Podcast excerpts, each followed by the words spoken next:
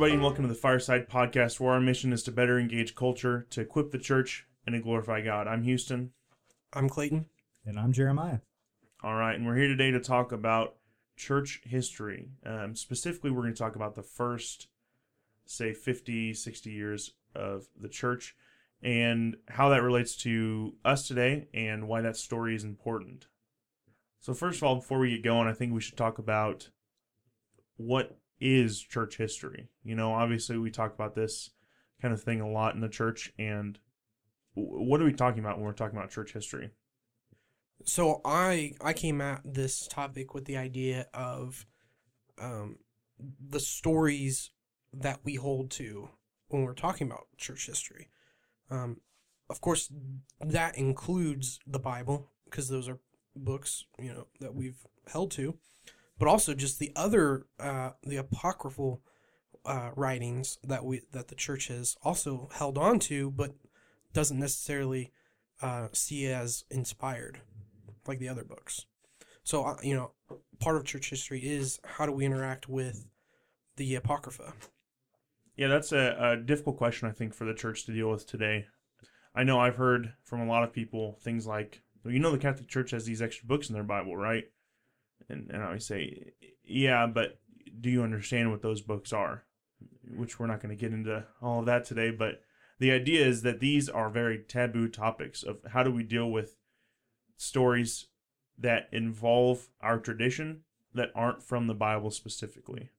Right? That's a very I think difficult thing for us to deal with as a church is to what extent do we lend value to things that aren't just the Bible? Yeah, so I think it is actually interesting to talk about that a little bit about, you know, why this is such a controversial thing to talk about these extra biblical sources, um, specifically the Apocrypha, because they were meant to fill in this gap of time that is, you know, between the Old Testament and the New Testament writings. Um, so that I think that says something a little bit about just our culture in general, like our worldview on wanting to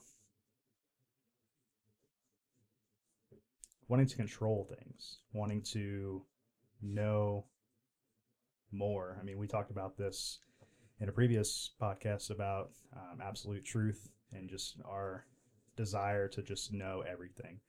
Um, and I think this is potentially an attempt to, to do that. Now, this is just my thoughts, so take them with a grain of salt. But, uh, you know, somebody felt that these were valued and that they needed to be included within our tradition as a church. And I think that they are important to look over because of that. Uh, if somebody finds value in something, we should also attempt to see where they found the value in it. Jeremiah, that you are hitting a really good point here about the intertestamental period and the value that these books add. And I think that the thing that the church does typically is we have a bad tendency of throwing the baby out with the bathwater, mm. so to speak. There's a lot of good stuff in the Apocrypha, which again, the, the subject's not about the Apocrypha, but extra biblical sources in general. Uh, there's a lot of there's a lot of good stuff in the Apocrypha, like the Maccabees tell us a, a good history of uh, Jerusalem and Israel through returning from exile until Jesus shows up. And then this this this is valuable things. This is valuable stuff for us. But we also get in the Apocrypha things like, um, we also get we also get with the Apocrypha extra biblical books like the Gospel of Thomas, the Gospel of Peter, these books that the church has never held as valuable but today we look back and we say there's the Bible and there are these things that are not the Bible and there are things that aren't the Bible that are bad. And so maybe all things that aren't the Bible are bad. Does that make sense? Yeah. I mean, even more recently, we have the Dead Sea Scrolls um, that were found to to really just give more of a support for what Scripture is proclaiming.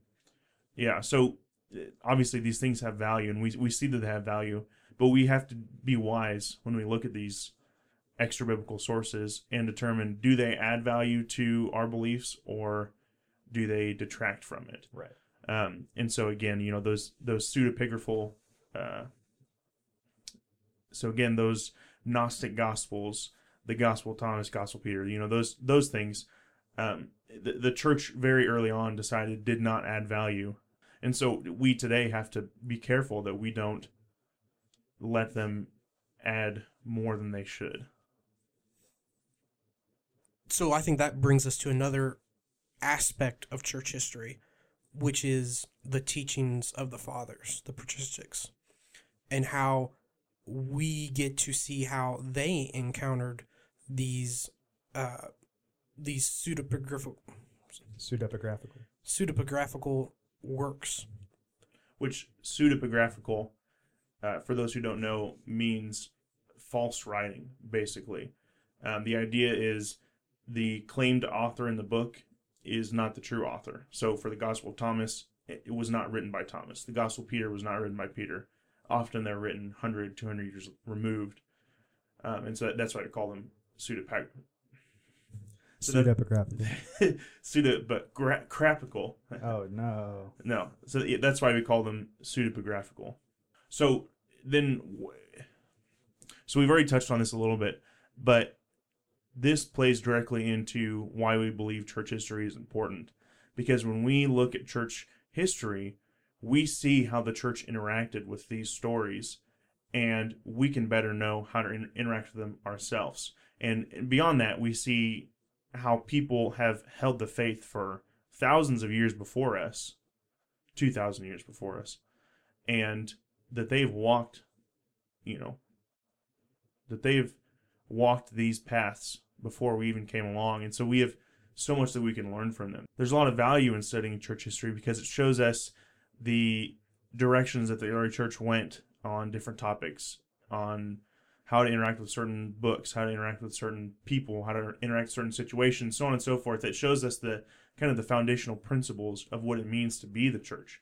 If we see how those who were one generation removed from Christ, or those who were the disciples of the disciples, are interacting with each other and are being the church, there we have so much to learn from that because you know they're the first people to walk this walk without Christ present, right? And so, how are they learning how to do things? How are they learning how to be the church?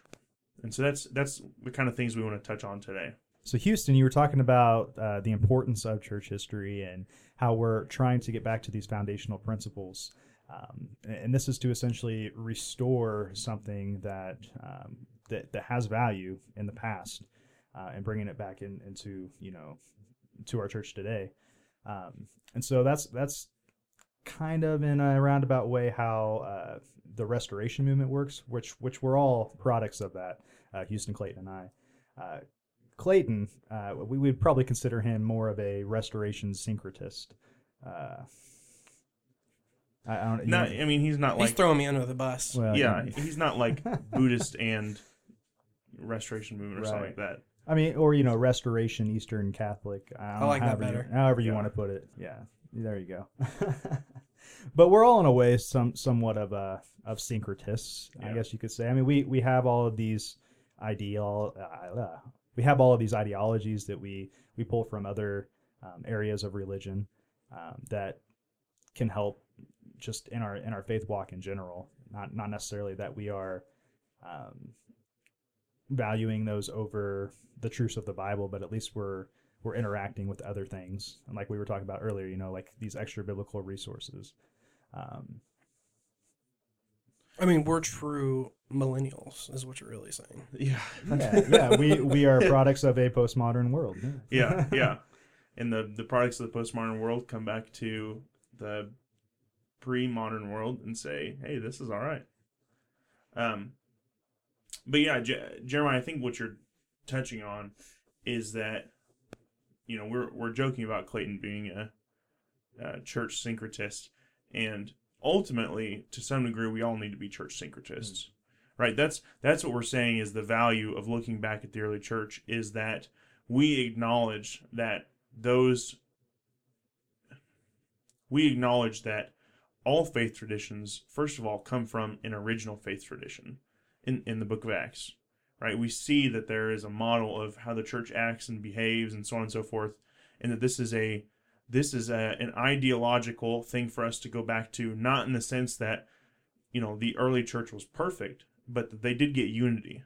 That's something that that they did fairly well on. Right. and so when we look at the Catholic tradition or the Eastern Orthodox tradition or the refer excuse me, or the Restoration movement, Yeah, you could say Reformation too. Reformation, yeah, all these things. Sure. Yeah. When we look at all these things, we see that there is value in reaching across the the quote unquote party lines because we are all brothers of the same tradition. And so we have to go back and reclaim that fraternity, right? We have to reclaim this brotherhood with our our fellow believers who just have different faith traditions than us.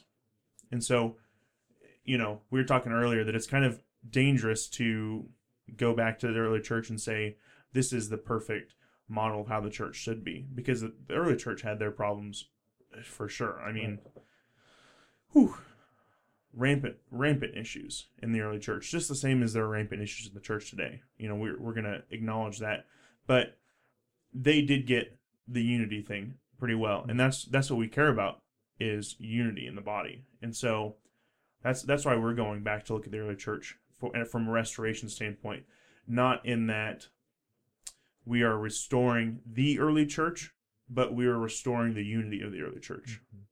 Which also something to address in, in the early church as well. That's important is is the community aspect of it all as well, because while we're in community, that's that's when we can struggle with these things. We can, uh, you know, look to these extra biblical sources. We can look to the Bible in general and just see together like how how do these interact with each other? How how should we be approaching these things? I mean, how did how did these things even become canonized? Like, are we how are we determining that these are yeah how are we how are we determining that these things are true and valuable? Yeah, I, I always think it's interesting that we kind of had this idea, especially in America, and especially we're here in the Bible Belt. There's this whole notion that if you don't like the teachings of this church, you go to the church down the street and try them. And if you don't like, you know, what the pastor said on, at the pulpit, you go to the next church. And if you don't like how they do church discipline here, and it's a very consumer church, uh, we we see that it, it's just rampant where we're at. Consumer church is big, but what I always think is just really just missing the mark is that the church is in all reality the only safe place to have disagreements.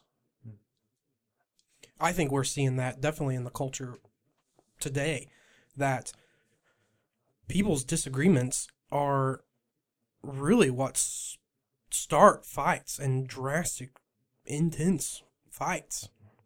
You know, uh, Jordan Peterson, you know, he has essentially became famous through YouTube just because he stood up for something. And, you know, he's trying to get this idea across of no, we need to be able to talk and we need to be able to listen to one another. And if we can't listen to one another, then we can't then we can't grow together. Yeah, I, I think that's a very unfortunate side effect of where we're at today is that we have mistaken agreement with unity. And that's what the church has never intended, I think. And it's it's created a toxic environment for good conversation. We were reading this article that Jeremiah linked us a while ago about why millennial Christians are flocking to podcasts because this is the one safe place to talk about our quote unquote controversial ideas and really it shouldn't be that way. You know, we're obviously we're sitting here in a podcast talking about this, but it, it shouldn't be that we have to hide what we believe from the rest of the church. The church should be the safe place to, like Jordan Peterson is saying, have these conversations. Like things should not be off limits because someone disagrees with them. We should all the more press to talk through these issues so that at least we can come to a point of respect and understanding, even if we are still at disagreement. Hmm. I think about what Paul says, I, I believe it's in Romans 15. He says, At the end of the day, if you have opinions that are going to be disruptive to the unity of the church, keep them to yourself. But I think that kind of fights my argument, doesn't it? Oh, okay, no, no, no. But I think the key point there is if it's disruptive to the unity of the church. Paul, in the previous chapter, talks about if one person thinks something is a sin, the other person has to respect that. Right? So it's it's a culture of respect, it's a culture of understanding, it's a culture of communication, and it's ultimately not a culture of perfect agreement and everything, but but it is a safe place to disagree. I and again that's the point that I want to come back to is the church should be the safe place to disagree. This should be the safe place for conversations. and if anything, Jesus teaches us that the pulpit's not there to protect people.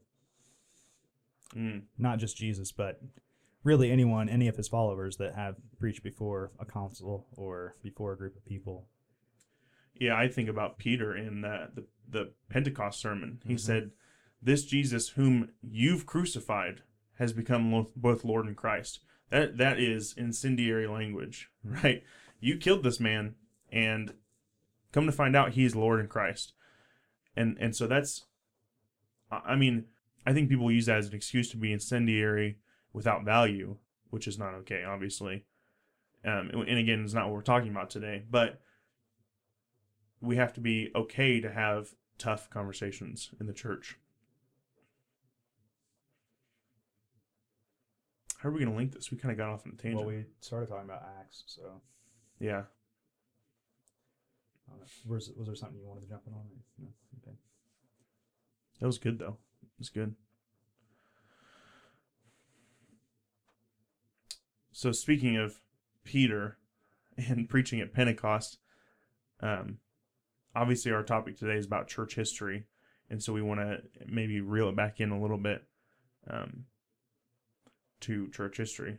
But uh, what we want to do is take kind of a quick look through the book of Acts to kind of establish the foundation, if you would, of church history before we move on any further and talk about these extra biblical sources. So we've been talking about why we think it's important to study church history, um, why it's important to have these dialogues, and to be willing to to have these conversations.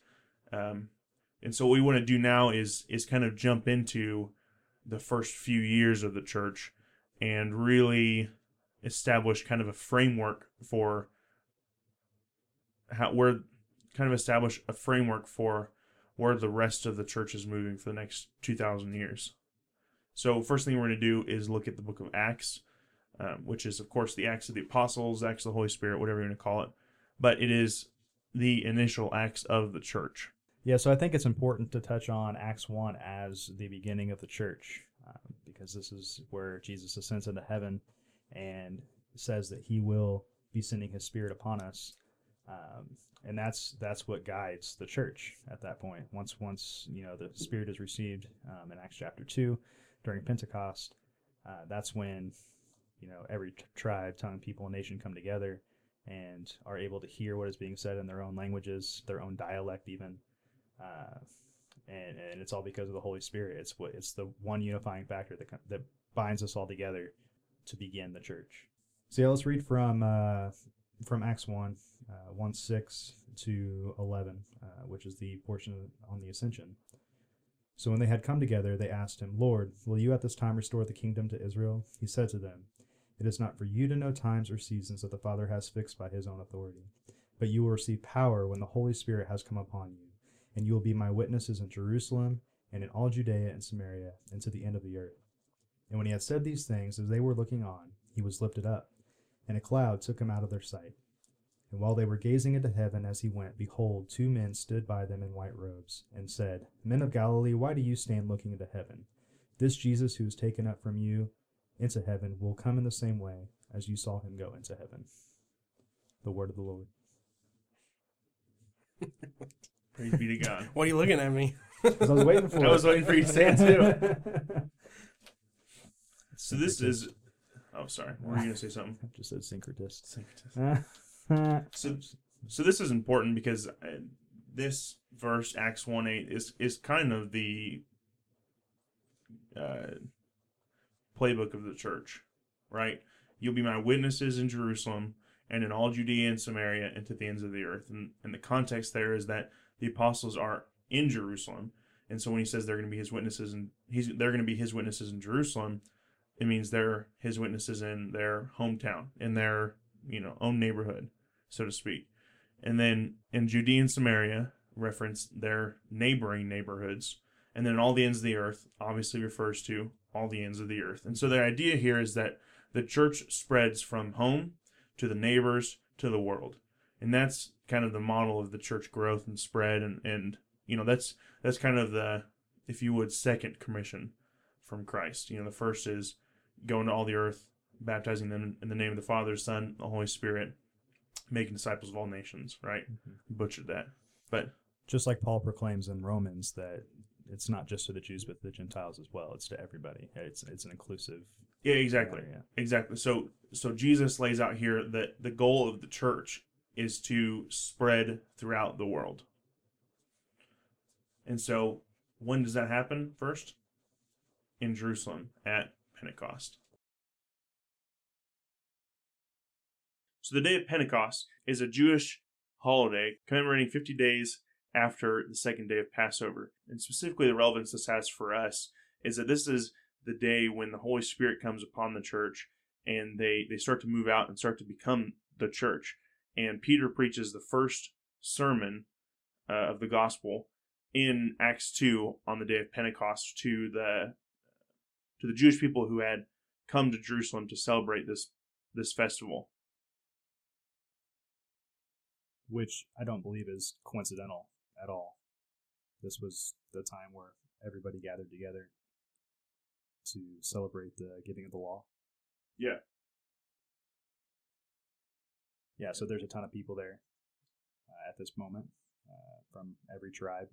So what Peter does it here is he uses the Old Testament scripture to connect the story of the Jewish audience to Christ and what he had done for them. So he uses he does this by referencing a couple of different Old Testament passages, specifically Joel 228, Psalm 16, Psalm 110. He's basically laying out a framework to connect the story of the Jewish people to Christ and what he had done for them. And this is again what we're trying to do with our church history is when we reconnect with our past, we have an opportunity to engage in our story more fully.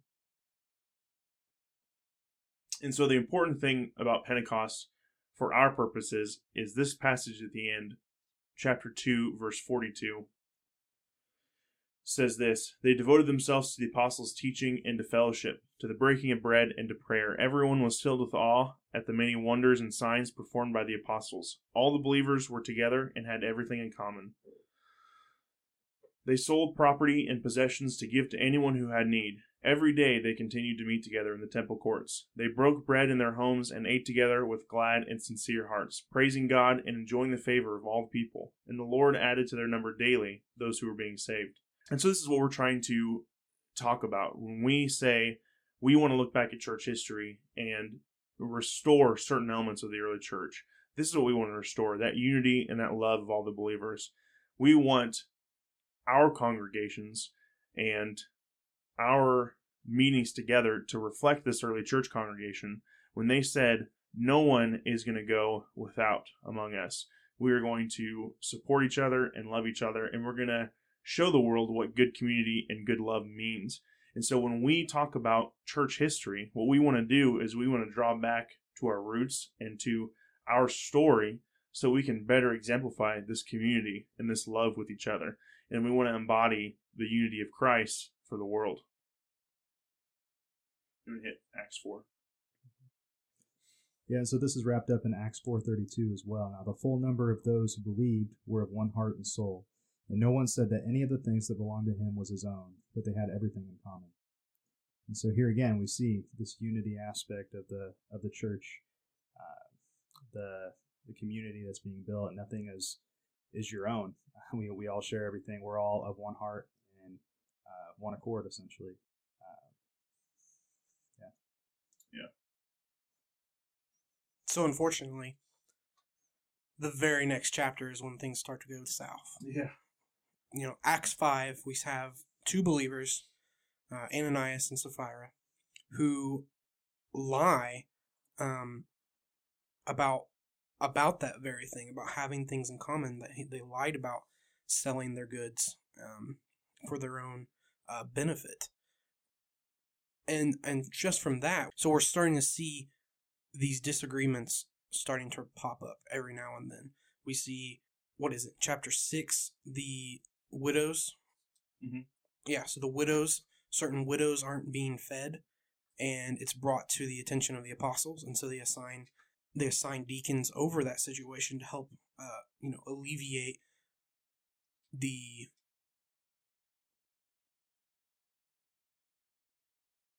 injustice there.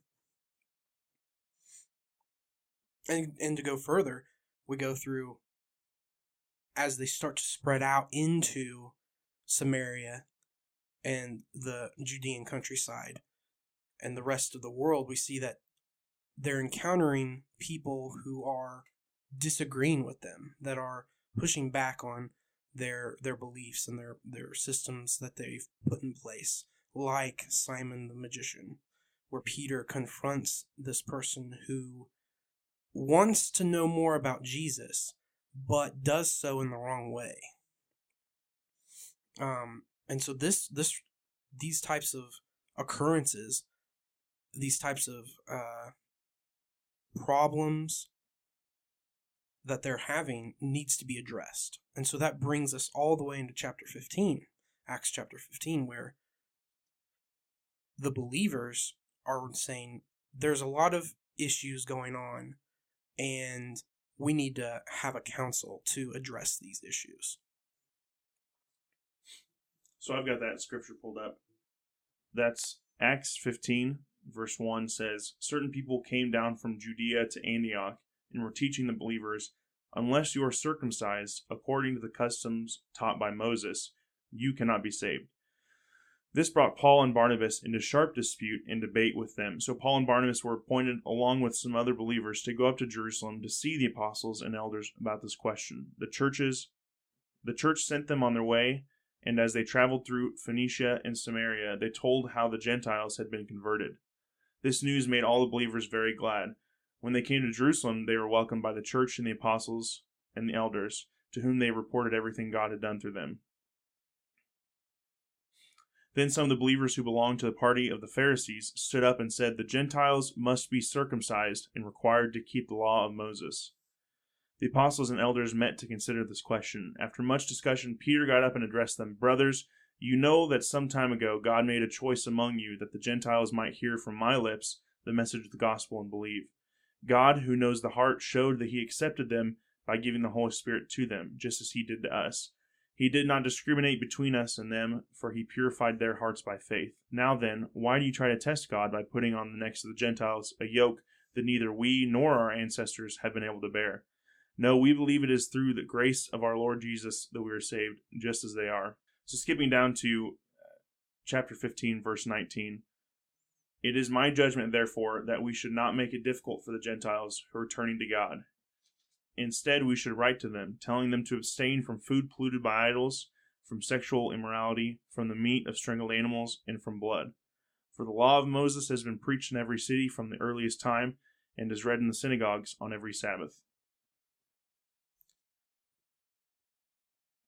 Perfect. So we've just seen that the church, in order to combat, you know, disagreements, they come together to unify around certain practices.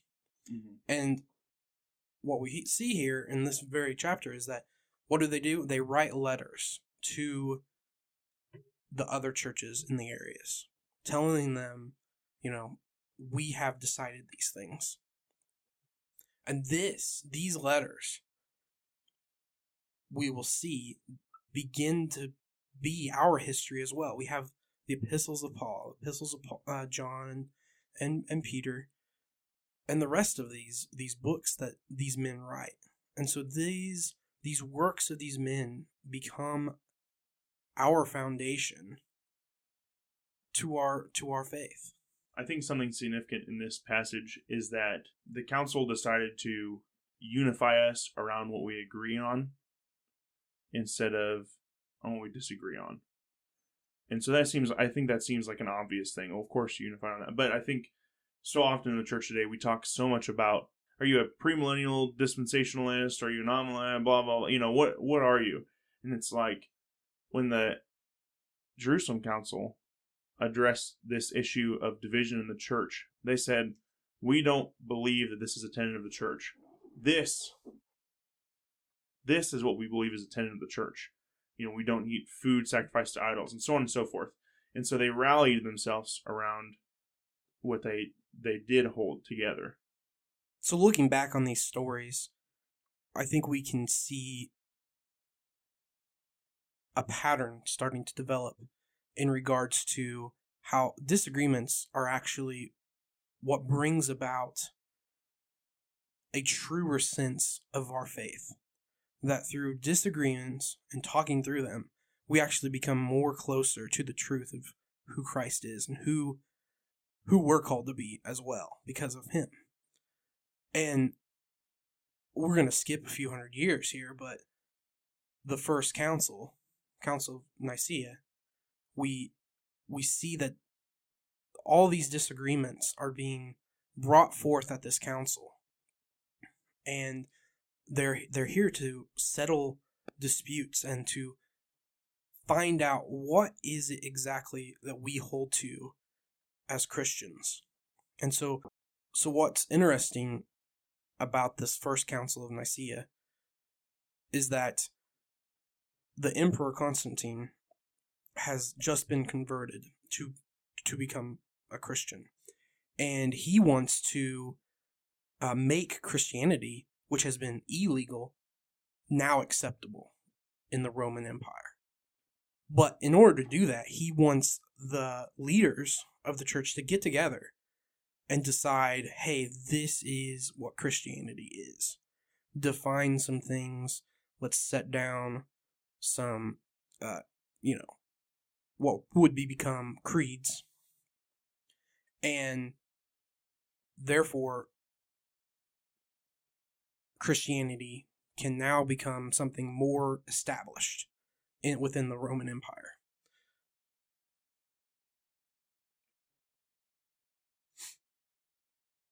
And so the Christian leaders get together and they begin to debate and talk and discuss what exactly do we hold to. And through these disagreements and these heresies that spring up, they're able to combat them. So I think it would be cool to go over the Nicene Creed, the, the, the creed that comes out of this discussion and fine tuning of the Christian faith. Do we have that pulled up? Yeah, I've got it right here. We believe in one God, the Father Almighty, maker of heaven and of earth, of all things visible and invisible, and in one Lord Jesus Christ, the only Son of God, begotten from the Father before all ages, God from God, light from light, true God from true God, begotten, not made, of the same essence as the Father. Through him all things were made for us and for our salvation, he came down from heaven. He became incarnate by the Holy Spirit and the Virgin Mary, and he was made human. He was crucified for us under Pontius Pilate. He suffered and was buried. The third day he rose again, and according to the Scripture, in accordance with the Scriptures. He ascended to heaven and is seated at the right hand of the Father. He will come again in glory to judge the living and the dead. His kingdom will never end and we believe in the Holy Spirit, the Lord, the giver of life. He proceeds from the Father and the Son, and with the Father and the Son is worshipped and glorified. He spoke through the prophets. We believe in one holy Catholic and Apostolic Church. We affirm one baptism for the forgiveness of sins. We look forward to the resurrection of the dead and to life in the world to come. Amen. Amen. Yeah, and as a worship minister, I like that creed because of uh, the song "This I Believe." So, like, Yeah. we're, we're trying to bring that back into the church, which is really cool to see. Yeah. And this and us engaging with the creed is a perfect example of, of everything that we're talking about today. Us looking back throughout church history and engaging with the early church and living in solidarity with them and solidarity with each other. You know, this creed is a perfect example of how we can reach across the the quote unquote aisles to the Catholic Church, to the Eastern Orthodox Church, and we can all draw back to this creed and say, yeah, amen. So part of this council was not just interacting with certain beliefs and heresies, but about these books that had been previously written by these letters by the apostles um, and other and others. So another thing that this council was about was interacting with the writings of the apostles who wrote down their pastoral work and sent them off to the churches.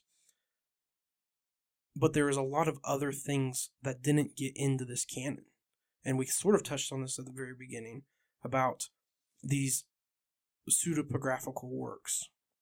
And those include like the different gospels, Gospel of Thomas, Gospel of Judas, even um, Acts of uh, Peter. So these, what we now call pseudepigraphical writings, were not at the time deemed as such. They weren't. They were considered possibly inspired by a lot of people. I mean, that's why they brought them to them to discuss. So, like, they brought all these different works to the council in order to decide is this actual scripture? So, yeah. Some people thought that they might be scripture.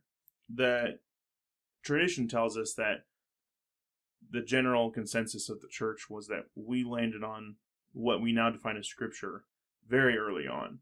There was a there was a heretical teacher named Marcion who was a big proponent of throwing out the entirety of the Old Testament and really throwing out most of what we now consider the New Testament, holding on to like just Luke and Acts. Tradition tells us that he was a big anti Semite, and so he wanted to throw out everything Jewish about our faith. And the early church stood against that very, very strongly and saying, no, these things are inherent and integral to our faith. And even these other books that you're trying to throw out in our, you know, they didn't have the New Testament yet, but these new writings that you're trying to throw out are still valuable. So, yeah, the the Council of Nicaea cemented the canon, but it was largely held by the church for long before that. So one of these people that were participants at this council was a man named Eusebius. And Eusebius was actually one of the right hand man or right hand men of Constantine. And Eusebius is considered uh, by many uh, different tradi- uh, Christian traditions to be one of the most important historians of the church because he actually gathered a lot of these works that were previously written you know, between uh, the first century and then to the th- uh, you know beginning of 300s. And so he he compiled all of these lists together, and he wrote stories and summarized uh, essentially what was what was being talked about. What what stories were the early church fathers writing about and holding on to? And in one of his books that he uh, titles the uh, ecclesiastical history, you know, the church history. He, he walks through some of the uh, acts of Peter, which is which is a pseudepigraphical work, and Eusebius interacts with those works, and so I think we can see that these early church fathers were struggling with these pseudepigraphical works because there was something of valuable in them, even if they weren't going to be or weren't considered canon even then, but that they were still held on to through the various stories that were presented in them because they they you know they had some history or they had some value. So essentially, every story has value, right? I think that's kind of kind of where we're going with all of this is that uh, every story has value. I mean, all each one of us individually is inherently valuable, and I don't think that that's really talked about as much as it should be. Um, I mean, everybody needs to know that they are valuable.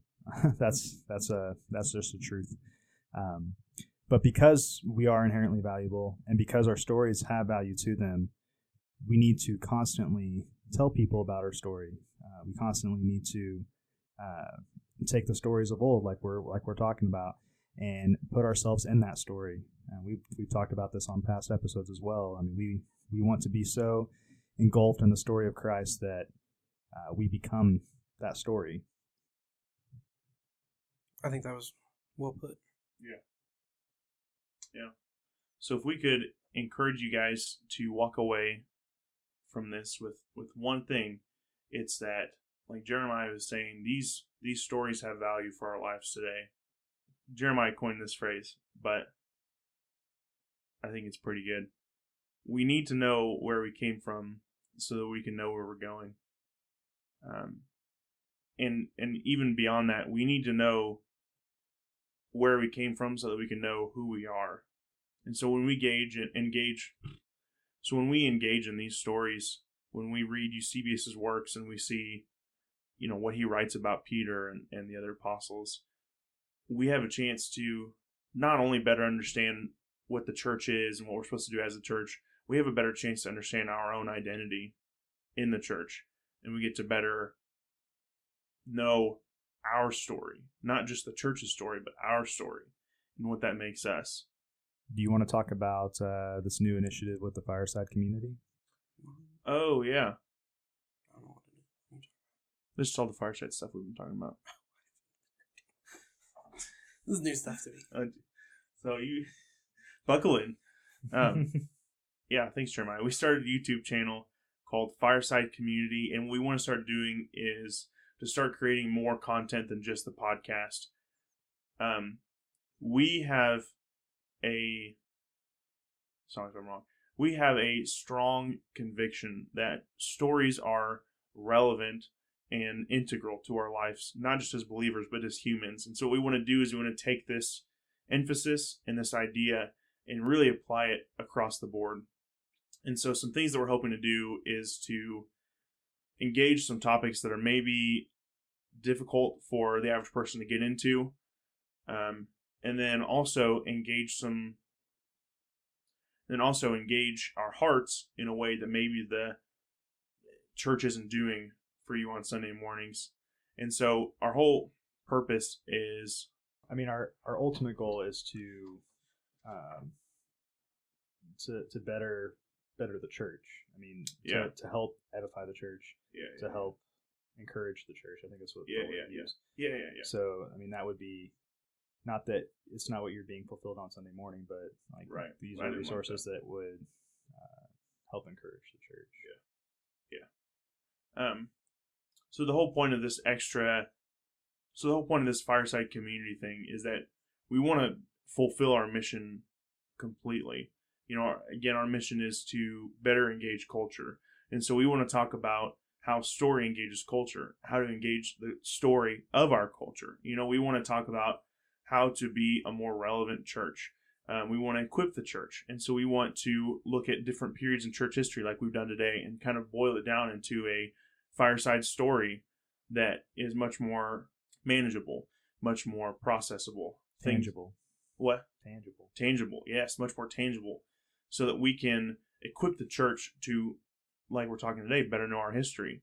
We're going to talk about some different theological concepts and kind of boil them down into simpler terms, so that we can help the church better engage theology. Um, and ultimately, we're hoping that all of these things are edifying to the church and encouraging and and encouraging. And so what we're going to continue to do is make the podcast, of course, but just expect some more content coming on the YouTube channel. Some different things from the just normal fireside podcast, some additional things, some videos. Yeah, so what's exciting about this for me is that each one of us that's a part of this podcast has their own uh, their own gift for the kingdom, their own uh, thing that, that God has gifted them to do to to help better the kingdom. And so through this, we're able to to use our gifts and uh, our own ministry emphasis, emphasis, emphasize, emphasis, emphases. Okay. Anyway, we can we can better use you know what we've learned in our own ministry context to to help the church in, in, in their different ministry contexts. So, you know, like I'm I'm a worship minister, and so something I'd like to do through this is to do something along the lines of like songs by the fireside. So we get local artists in that uh, have recorded some some music, some you know Christian artists, and have them explain their song, have them perform a song. Um, I think that would be just really really cool to hear, and maybe even give you something that you could potentially use in your church um, at some point.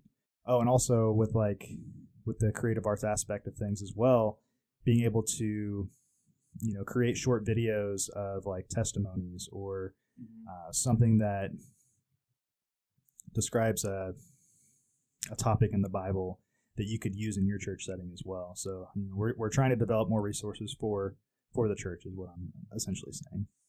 And ultimately, it all boils back to the first part of mission to better engage culture. You know, obviously, the, the internet, YouTube, social media these these are where culture in our part of the world is happening, and so we want to be relevant in this context, in in the context of YouTube and social media and so on and so forth.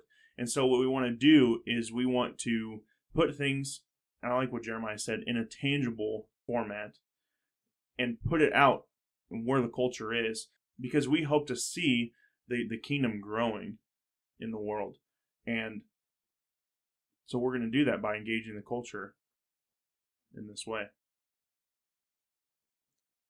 Would it be fair to say that the reason, further reason why we created this fireside community was so that we can actually get better feedback from any listeners that are, um, you know, coming upon our videos, but we're not really answering the questions they have. And Yeah. so these this this is a way to better communicate with our listeners and to better serve them.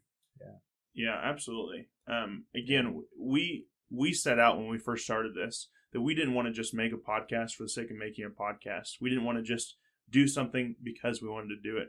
We wanted to bring value to the table, and we wanted to contribute to people's lives and to the kingdom. And so that's definitely a big part of it is that we want to have the opportunity to hear what people want to hear. You know, we want to be relevant not just to culture in general, but to the listeners. We want to say, "Hey, are you str- what are you struggling with? You know, what can we talk about? You know, how how can we possibly help?" And so that I think that's a good point is that as we reach out on these different mediums, we're going to have more of an opportunity to communicate with our listeners and our audience to to better meet their needs. So what are we talking about next week? Yes, thank you, thank you, Jeremiah. It's a good question, Jeremiah. You- You're always the one to uh, reel us back in and pose the hard questions. well, you know, I do what I can. you do what you can. So, uh, I'm really glad that we talked about what we talked about today because we a big thing that's on my heart is kind of starting from the ground up and establishing a biblical worldview in a context for the rest of our podcasts and the rest of our content in general. And so we talked a little bit today about the assembling of scripture and you know why we think that some books are scripture, why some aren't, so on and so forth. And so we want to do not next week, but the week after, is we're going to start talking about can we rely on the Bible? Can we believe what the Bible has to say? And we're going to talk about why we think that we can, and more importantly, what that means for us. What is a biblical worldview? How does the Bible affect our day to day? And for our purposes, how does the Bible affect our story? So join us in two weeks for that fireside podcast about the Bible and our story. And until then, keep your eyes out for some additional content um, as we have the ability to put it up. Thank you guys so much for listening to the Fireside Podcast, we'll see you next time.